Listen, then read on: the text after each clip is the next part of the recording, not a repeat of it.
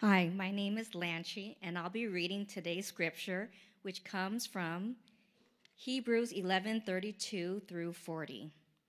And what more shall I say? For time would fail me to tell of Gideon, Barak, Samson, Jephthah, of David and Samuel and the prophets, who through faith conquered kingdoms, enforced justice, obtained promises, stopped the mouths of lions, quenched the power of fire, escaped the edge of the sword, were made strong out of weakness, became mighty in war, put foreign armies to flight. Women received back their dead by resurrection. Some were tortured, refusing to accept release, so that they might rise again to a better life. Others suffered mocking and flogging and even chains of imprisonment. They were stoned, they were sawn in two, they were killed with the sword. They went about in skins of sheep and goats, destitute, afflicted, mistreated, of whom the world was not worthy, wandering about in deserts and mountains and in dens and caves of the earth.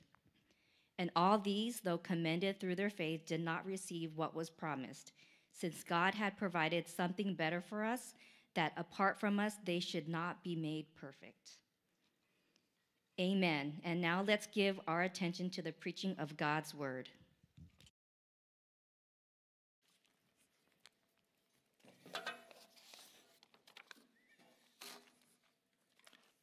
Thanks so much to Lanchi for the reading of God's word. I'm going to add one verse here.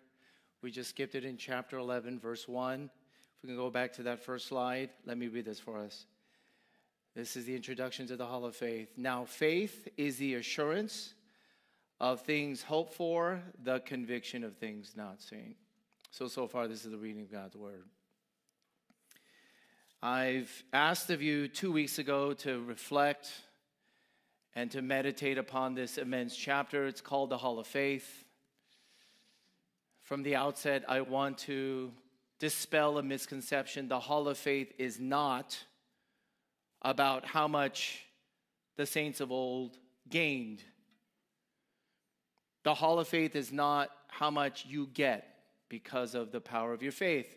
It's actually the reverse. The Hall of Faith praises and remembers and honors those by faith for how much they gave. Okay, how much they gave up. Or how much what you might say they missed out on. You know, in light of Romans chapter 8, verse 32, if God Himself did not hold back, did not spare, did not withhold His most precious, the love of His life, his only son, Jesus Christ, if God Himself gave up His only Son so that all sinners could be saved and loved, the verse goes on to say, How will He not also graciously give and provide for us all things? And see, what that means is you and I could never outgive God. That's an impossibility. For God gave up His own Son and he continues to give and provide all things for people who put their faith in him. And I see a couple weeks ago we looked at the characteristics of real faith. Faith is reasonable, faith is risky, and it certainly is revolutionary. Today we're just going to conclude with two questions. Conclude with two questions upon the second half of the Hall of Faith. Two questions are do you have real faith? And second is, how do you get it and grow in it? That's it. All right, first question Do you have it? Do you have real faith? Second, how can you grow in it? Hmm. There are two halves to faith, the way that Hebrews 11 is constructed. Uh, the first half is attractive, positive. It's the thing we want most. But there's another half to faith, a second half. And you have to have both. Real faith entails both. The second half is repugnant. Uh, you might actually say it's shameful. It's disgusting. Uh, it's grisly. First half, radically different from the second half. But real faith, you have to have both. Okay, the first half, the first half. Hebrews 11 has been a catalog of triumph after triumph after triumph after triumph. Beginning in the age of Abraham and the patriarchs, and then in the age of Moses. We skipped some of those verses. The triumphs that come by faith. And then the author is just continuing this theme and then summing it up in verses 32 to 35 he's going along this theme of the triumphs of faith. These are lives characterized by strength that come out of weakness. Okay, it's like grabbing victory in the jaws of defeat. Look at verses 32 and 33 with me. And what more shall I say? He's saying, I may be running out of time, but I'm just going to list off more characters along the theme of the first half of faith. For time would fail to tell me of Gideon, so on and so forth. Let me just highlight characters that I believe are less familiar to us. And I'm going to begin with Gideon. Sorry, don't be insulted if you're already familiar with that character, but I think this is kind of on the fence. Gideon originally had 32,000 men. Israel was at war with the Midianites, and you would figure that you should take all 32,000 of your men to fight. God had Gideon whittle down 32,000 men to, and there's a famous movie that came out about this 300. And they went out and fought with no weapons, nothing more than torches at night.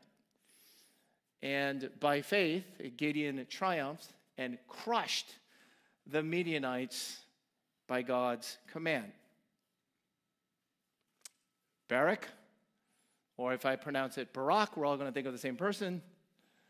But Barak, the Israelite army general who refused to take the field of battle until Deborah showed up. This is back in Judges chapter 4. Deborah was the reigning prophetess and judge of her age. Uh, Barak would not go into battle without Deborah's presence. And at her command, he and the Israelite forces wiped out to the last man Sisera and all of the Canaanite army. Let's go on to Jephthah. Jephthah, I don't think I'm pretty safe here. I don't know if many people know about Jephthah. All right, this is from Judges 11. He was born of a prostitute, and because he was shamed as an illegitimate child, he's driven away far from home, far, far, far from home. And I love this little detail. He hung out and lived with quote unquote worthless fellows. And Israel was going to war yet again, and this time it was against the Ammonites, but Jephthah was a mighty skilled warrior, so they asked him to return, and he led the Israelite forces to wipe out the Ammonites. The author of Hebrews is just going off on the first half of faith strength out of weakness, victory out of defeat, triumph. And then you go to verse 34, which we're not going to project. It says, Some stop the mouths of lions. This should be familiar if you've read some of the Old Testament. Who, are, who is that that shut and silence the mouths of raging, ravenous lions? Daniel. Then in verse 34 it says, Some quench the power of fire. Who are those? Who are these? Uh, Daniel's friends, Shadrach, Meshach, and Abednego. How? How are the mouths of lions shut? How do you extinguish the power of fire? How do you send overwhelmingly like stacked against you odds armies down to the last man in utter humiliation defeat and you kill them all. How does this happen? When the people of god cry out to god in faith god chooses to answer and to deliver them. Some women even receive back their dead sons in resurrection who were those women? In the Old Testament, there were two women who got their dead sons back through the mediation, the prophetic ministry of Elijah and Elisha. Two sons raised from the dead. But this is only the first half of faith. This is only the first half of faith. There's a second half. Look at verse 35. I only mentioned the first half of verse 35. Verse 35 reads this. Here we go. Women receive back their dead by resurrection. We're like, yes. Love that part. Here's the second half. Some were tortured, refusing to accept release so that they might rise again to a better life. Now, dear family and friends, even those of you who are listening in, if your faith stops halfway through verse 35, you have one half of faith, but that's not real faith. One half of faith isn't faith at all.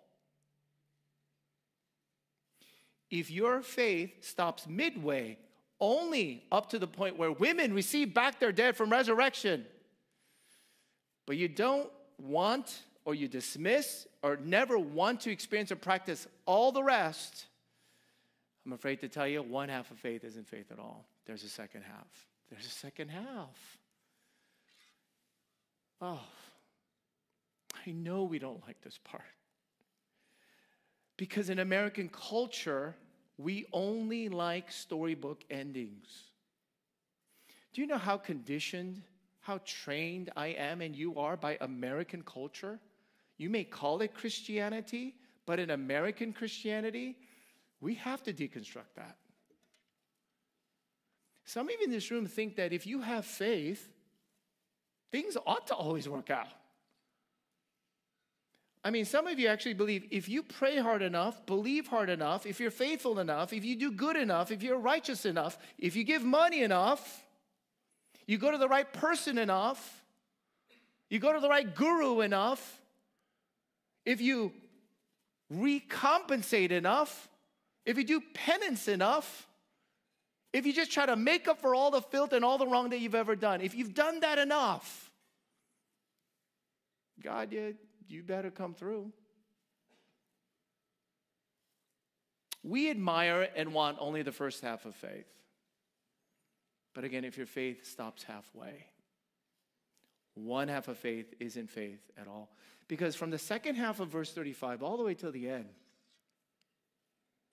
it's awful. Uh, let's just face it, it's awful. Uh, it's the kind of things that no one wants to talk about at small groups. Like, we're not going to have a seminar on it one day, and I wonder how many people will attend. Here's what it takes to suffer for your faith. Like, here's the reality of the world of world history of those who have put their faith in God. It's all downhill. Joni Eareckson Tada, 18, dove into the Chesapeake Bay, became a quadriplegic. Her well meaning friends came to her side and told her, Joni, if you really have faith, you will be healed. Yes, we all ought to pray and hope that things get better. Absolutely, sooner than later. And God does answer. God does answer in His own mercy and providence. But Joni went on to share multiple times throughout the history of her whole ministry the ultimate point in Christian faith is not to get healed, but to know the healer. When she struggles to get out of bed, literally, Literally, she struggles to get out of bed. She says the only thing she can do is borrow the smile of God and ask for his strength to make it through every morning. Now, you see, Joni Eareckson Tada and the friends of Job, well meaning, say that if you have enough faith, things should go well. But Joni refused to believe that. Job refused to believe that. And so did the people in the Hall of Faith. You know, whereas Daniel survived the lions and all of his friends quenched the fury of the flames, John the Baptist was sent to prison one day, whom Jesus praised as this is the greatest of all human beings who ever lived. John the Baptist went to prison. His disciples prayed for his release. But instead, John the Baptist got beheaded. And his head was served on a silver platter at a party in mockery. Question Did John the Baptist's disciples not pray enough? Did they not have faith enough? Oh, most climactic Jesus Christ, Jesus Christ. The Jesus, the Son of God, the one we worship. We have no reason for existence. We should not be here apart from Jesus, the Son of God. Prayed earnestly to avoid the cross. He begged his Father in heaven, any other way, find it. Any other way out, give me it. Give me a way of escape. Oh, Father, God, please, any other way but this. He prayed, he prayed, he prayed. And yet he ended up crucified miserably. Did Jesus Christ not have enough faith? Listen, my friends, sometimes it's precisely because of your faith everything goes wrong.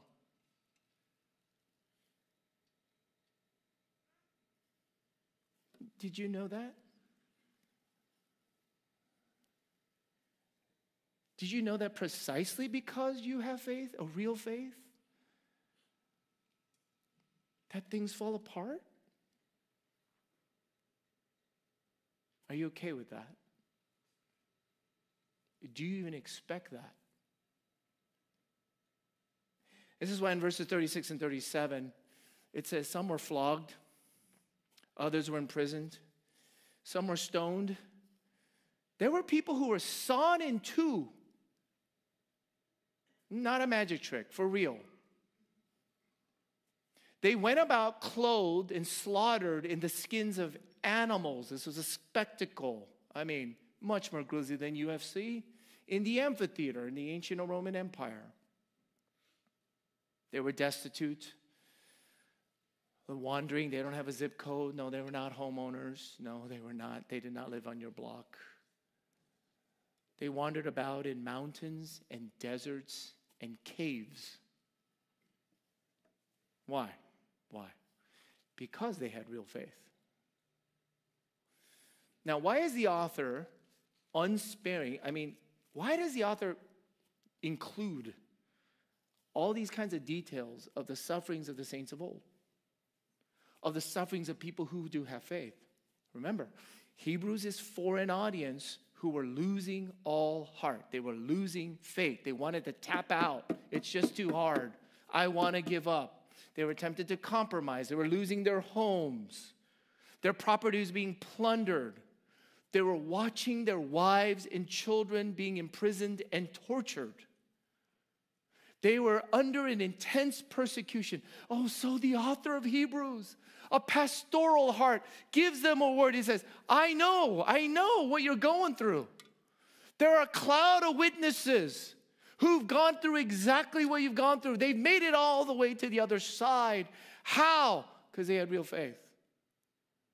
Not one half, they had the whole.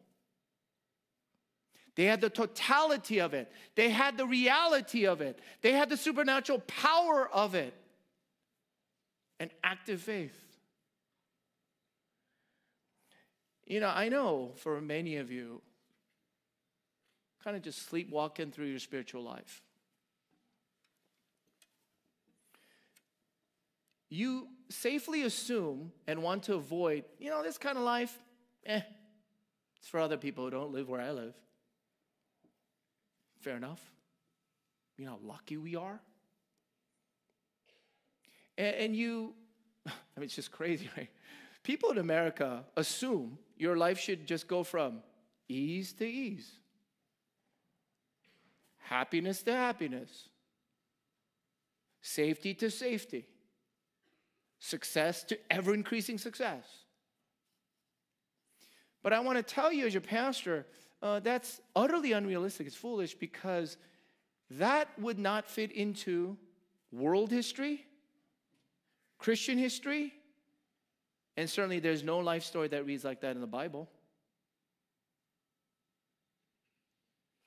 Can I ask you, friends, do you have a roadmap of your life, an expectation? It's basically the life that every SoCal person wants, isn't it? What, why do people move to SoCal? Why do you pay so much taxes? Why do you want to live here? Ease and joy and good food and weather and entertainment and comfort and security. And then as soon as a little thing goes wrong, oh, really? Those homeless folks? They're going to move into my neighborhood? I'm going to protest. What is real faith about? Oh. Real faith takes two halves. You know, Os Guinness, love him. He once observed all the persecution in history failed to wipe out Christianity. Christianity just keeps getting back up, gets back up. In fact, it explodes in places like China, where it's persecuted and trying to be stamped out. But the complacency and the materialism and the addictions of modern life has done a very much better job. Two halves to faith. Two halves to faith. Here's the question Do you have it? And how can you get it and grow in it? Three vital directions. All right? Three vital directions to get real faith and to grow in real faith. First, you got to change where you look. You got to change where you look. All right. Uh, I'm partly very thankful that I grew up in a generation. I was outdoors a lot, playing sports, just full messing around with friends. But you know, we got these things called phones now, and uh, I'm a parent, and for all of its good technology and advances and all of its helps, absolutely, I'm not disparaging it in its entirety, but we have these things called phones, which, in essence, lock your gaze. I mean, it makes you look at only basically two things look at me and look at them. Isn't that what phones normally do? Like, are you really on there doing Bible studies? Are you really on there trying to read the news? It's look at what I'm eating, look at where I'm going, look at where I'm hanging out, look at how I'm dressed, look at what I'm about, look at what, look at me, look at how cool I am. And then it's look at them. And then we just carry that type of mentality straight into the Bible study and straight into our spirituality. So you come into Hebrews 11 and then you just assume, right? Hebrews 11, oh, wow. Look at their faith. Look at them. Look at them. Look at how heroic and fervent and regular and quantity and quality of their faith. And then you try to just compare and measure yourself up to theirs. It's just look at them versus look at me. But you've been missing the whole point of Hebrews 11. You see, are you with me? If you think Hebrews 11, Hall of Faith, is basically to get you to look at the greatness of their faith, versus the greatness or the lack thereof of your own, you're missing the whole point. You're missing the whole point. You see, in case you're missing the point, in case you think I'm making this up, this is why the author in Hebrews chapter 12, verse 2 concludes right after Hebrews 11. Here's what he says looking to Jesus, the founder and perfecter of our faith. See, here, here's what the Bible recommends. Here's what the Bible recommends you need to stop looking horizontally. You need to stop looking just compare and contrast with everybody else. That's why some of you just talk too much. You always want information, disparage, you want to belittle, you want to compare, you want to feel better, you want to feel worse. I don't know, maybe some of you just want to feel worse, finding out where they went. Here's what the Bible recommends looking to Jesus, there's a vertical. Here's a vertical. Stop looking around horizontally, stop looking down and in, which is the one of the factors of my bouts with depression since college. I'm prone to look down and in. I'm prone to look into here. Here's what the Bible says.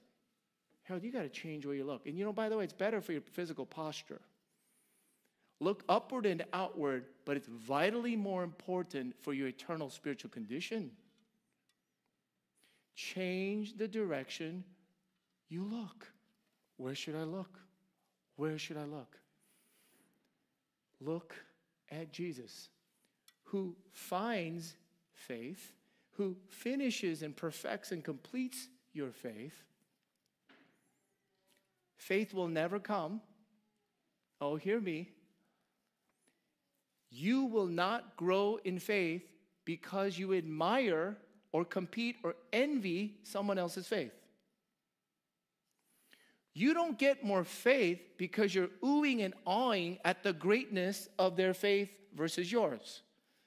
The only way you get faith is by looking at the greatness of God. Hebrews 11 is not about a better you, it's about a much better God.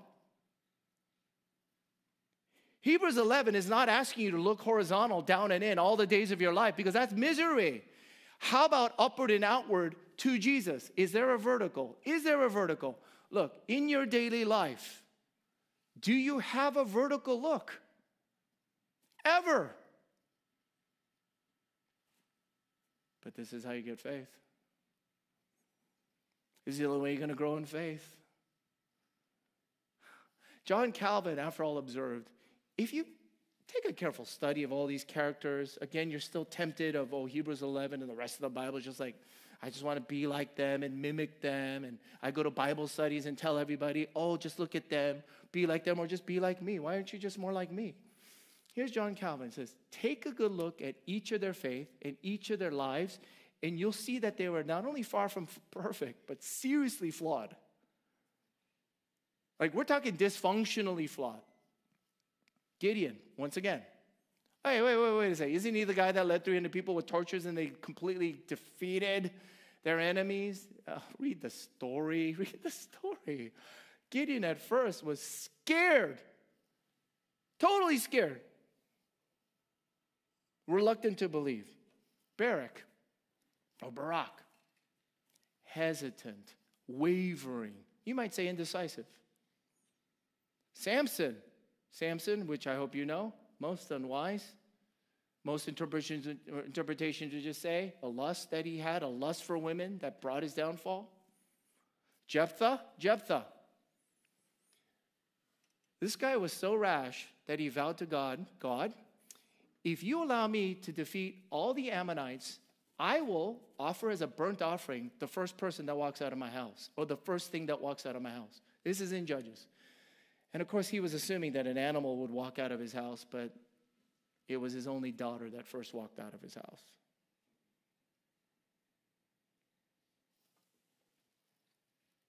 King David. Uh, do, you, do you guys really read and know the story of King David? The man after God's own heart? Uh, the guy was uh, entitled, he lusted after a naked woman. He committed adultery. Then he set up one of his most faithful friends and warriors to the front line of battle, complicit in his murder. He was deceitful. He was utterly, utterly unholy. Samuel, the prophet, careless. Mm. Oh, Pastor, I just want more faith. Pastor, I want to grow more in faith. How come my faith is so weak and wavering? Change where you look. Change where you look. Oh, I love you too much. Brother, sister, you don't ever look where you should look. You're never going to get faith there. If you're always in the wrong position, wrong posture, wrong direction, yes, miracles do happen. But how about something a little bit more regular than a miracle? How about God, you taking a vertical gaze at Him, looking at Jesus, founder and perfecter and finisher of your faith? Second, second vital direction keep looking. Keep looking. Keep looking. Do you know why you're obsessed about that right now? Do you know why you got good at that? I assure you, because you kept looking. Do you know why you have that vendetta against that person? I assure you, because you kept looking at that. Keep looking. Now, we here at the church are very careful to distinguish the gospel from moralism because it literally has saved and changed my life again and again and again. We want to distinguish grace from law. We want to tell you that the point of Bible stories is different from Aesop's fables. But that does not mean Aesop's fables do not have truths or morals to be learned. And one of the most famous Aesop's fables is the story of the tortoise and the hare. The tortoise and the hare. The tortoise is awfully slow, but the hare is awfully fast. And in the race, the hare, being so confident and relaxed about its speed, takes a nap, falls asleep. Then who ends up winning the race? The tortoise.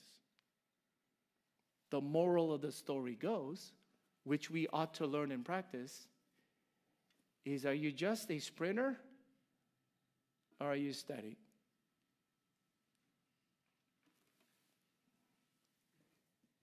Are you a diva? Ah, look at me, look at me right now, spiritual, look at me. Are you a diva? Are you disciplined? When no one's looking at you, what are you doing? Delusions of grandeur. Are you grandiose? Are you a grinder? Do you stick to it? Do you stick to it? Keep looking. Keep looking. Keep looking. I assure you, you're not looking if you're not growing in faith. And when I say keep looking, you've got to look longer, you've got to look harder, you've got to look deeper, you've got to look further at who? At Jesus. How? In a painting? In His Word. Bury your face here. Put your brain and soul and mind here. You know, as your pastor, I know. I just I, I just lament this. I don't know how many are you burying yourself in here? Keep looking. And as you keep looking at Jesus revealed in his word by the power of the Spirit, faith will grow. Here's a litmus test to the reality of your faith. Here it is. When things go wrong, when everything does fall apart, things don't go your way, do you keep looking? Or look at the first thing you look at when things go wrong, because that's your Savior. See, that's your real God. What do you look at first? That's what you're putting your faith in to solve the predicament you're in. Oh, Pastor Tim Keller, none other. Pastor Tim Keller. Friend sent me this, tweeted out on December 3rd. He's been diagnosed with stage four pancreatic cancer. Stage four pancreatic cancer. But then he goes on to share, quote, he finds it endlessly comforting to have a God who is infinitely more wise and loving than he is. Endlessly comforting to have a God infinitely more wise and loving than you and I could be, you see, He keeps looking. He keeps looking. Oh, friend, do you know why you lose all faith? Do you know why you lose all heart? Do you know why you lose all hope when things go wrong? It's because you believed in sensible solutions more than the sovereignty of God. It's because you rested in meeting your own goals, your agenda for what Christ can do for you, more than God Himself. Hey, you just want a happier, successful business and marriage, your kids to turn out right. But where is your faith? What is real faith? Will you keep looking? Three vital directions change where you look. Second, keep looking. Third, last but not least, look ahead. Look ahead. Now, I've been wrestling with Hebrews chapter 11, verse 1, frankly, since my undergrad years. I don't know how many commentaries I've read on the translation. I've done it in the Greek.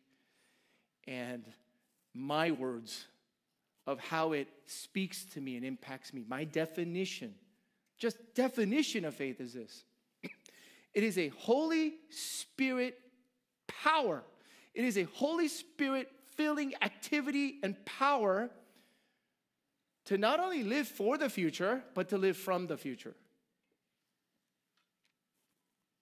Faith is a gift and a spiritual activity, it's a supernatural feeling, it's an empowerment, bravery, along with that comes endurance and joy in the people of God. And you're not just like living and waiting for the future to come. No, it's like you're living out of the future now. And that is remarkable. This is what gave the Old Testament saints the ability to handle anything and everything in life. Anybody want that today? Anybody want that today? Do you want the ability to handle anything, everything that life can throw at you? Here's how. Here's how. The Old Testament saints, by faith, kept looking ahead to a better tomorrow. They kept looking ahead to a better future.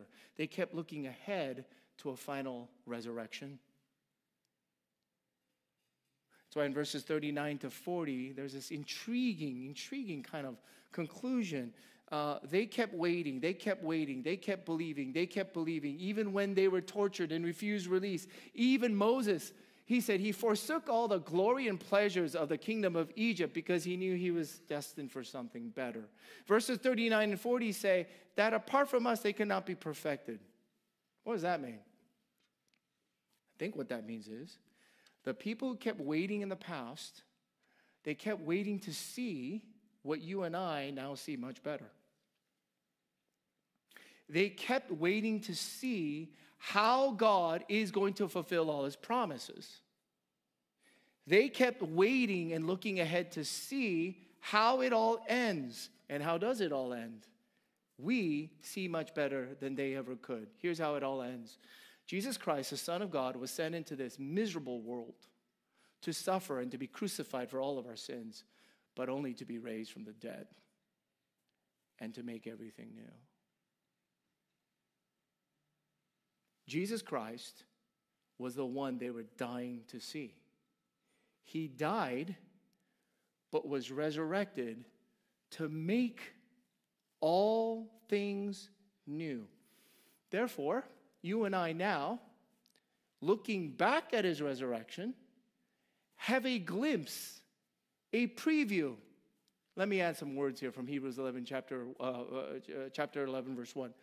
We now, looking back at the resurrection of Jesus, have more assurance, more evidence, more certainty, more confidence of how everything ends in the future. Our faith, if you do want to compare, should not just catch up to Hebrews 11, but far surpass it. Because if Jesus was raised from the dead to make all things new, all those who put their faith in him, we can look ahead and know that's how everything ends. That means when my heart breaks, God's going to put it back together. That means when I'm going through all those fights, God will bring a resolution in peace. That means my ugliness or other people's ugliness that have been projected or imposed or given and, stained me will somehow turn into beauty. That means all the attacks, the oppositions, the misaccusations, the enemies of you, even while you've done nothing wrong, Blessed are those who are persecuted for righteousness' sake, for theirs is the kingdom of heaven. God says, I'm going to flip everything upside down. Everything will be made right. Rest assured. And even your sin, even my sin, all the suffering, and even death itself it's going to rise again to a never ending life. Are you looking ahead? Are you looking ahead? It's Christmas Advent season. You're like thinking, wow, Pastor Harold, great for Christmas Advent today. Good job. This is as awful and heavy as a message I could ever hear. Christmas Advent season. And I assure you, religious or not, end of the year, Christmas festivities, this mood, the spirit, the songs, all of it, looking into 2022 and beyond, everyone's looking ahead because you have to. You know you have to, right? A little longer that you live, a little bit longer that you live, the Bible predicts this. You're going to recognize life is too brutal. It's actually too hard. It's too sad. There's too many injustices and divisions. Loved ones are being lost. Futures are just collapsing. But that famous Christmas hymn, Oh Holy Night, that says, This weary world needs a thrill of hope and a reason to rejoice. Do you know how you become a Christian? Christian people are the ones who recognize this world is not my home. This world just can't be my home. Because I've been gripped by a faith. There's something far better. I'm looking ahead and I can taste it. I can taste it. Can you taste it? Do you know what's up ahead? Are you preoccupied with the present and past? Do you know that Christian people are supposed to be more oriented toward the future? That faith is a gift and a spirit empowerment where you live not just again for the future, but from the future? Do you know what God has in store for you and for me? And my brother and my sister, if you don't taste it, I don't know how you're going to make it. If you don't taste what's ahead, I don't know how you're going to run the race. If you're not looking to Jesus and you're not keep looking to Jesus and you're not looking ahead of what Jesus has prepared for you, how are you going to finish and make it to the end? Because you do know, really, all that matters is how you end. It's how you end. No, no, no, not what you did in college. No, no, don't get, not what you did on that mission trip 10 years ago. Not what you even did last year. No, I want to see you in 20, 30 years, brother, sister. I want to see. I want to be blessed. I want the world to see and to be blessed by a community of people who keep looking and looking ahead. Oh, if Jesus be raised from the dead, if Jesus is raised from the dead, you and I are made and loved for something so much better. So much better. Stop trying to make this world your home. I'll talk about this Christmas Sunday. But can I talk to my Christian brothers and sisters here? I see you trying. I've tried to. A lot of you are trying to make this world your home. It's obvious. That's why you're so neurotic and obsessive about security and success and money and your kids and where you live and everything. You're just trying to make this world your home. Can I, can I do you a favor? Can I do you a favor and tell you something? It's not from me, it's from the scripture. It's going to break your heart because this is not your home. It's going to rip out your soul because this is not your home. Every time you try to be happy in this home, you're forgetting. You're losing grip. You're losing reality. You're losing faith in something so much better. Let's pray together. Let's pray together, dear friends. Father in heaven, I thank you that as we enter Advent season, you give us the gospel and your word that we most need to hear I trust in the power of your Spirit more than anything else to speak what we really need to hear. And I pray that it would bring life, new life, joy, cleansing, repentance, most of all, a desire and a closeness to Christ. Oh, Jesus, may you come and minister to our hearts, to the depths of our souls.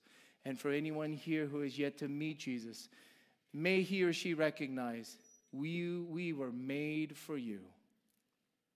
May you make it so. Come down, bring us into a love relationship with you. As we pray, Jesus, I need you. Come into my life. Save me from my sin.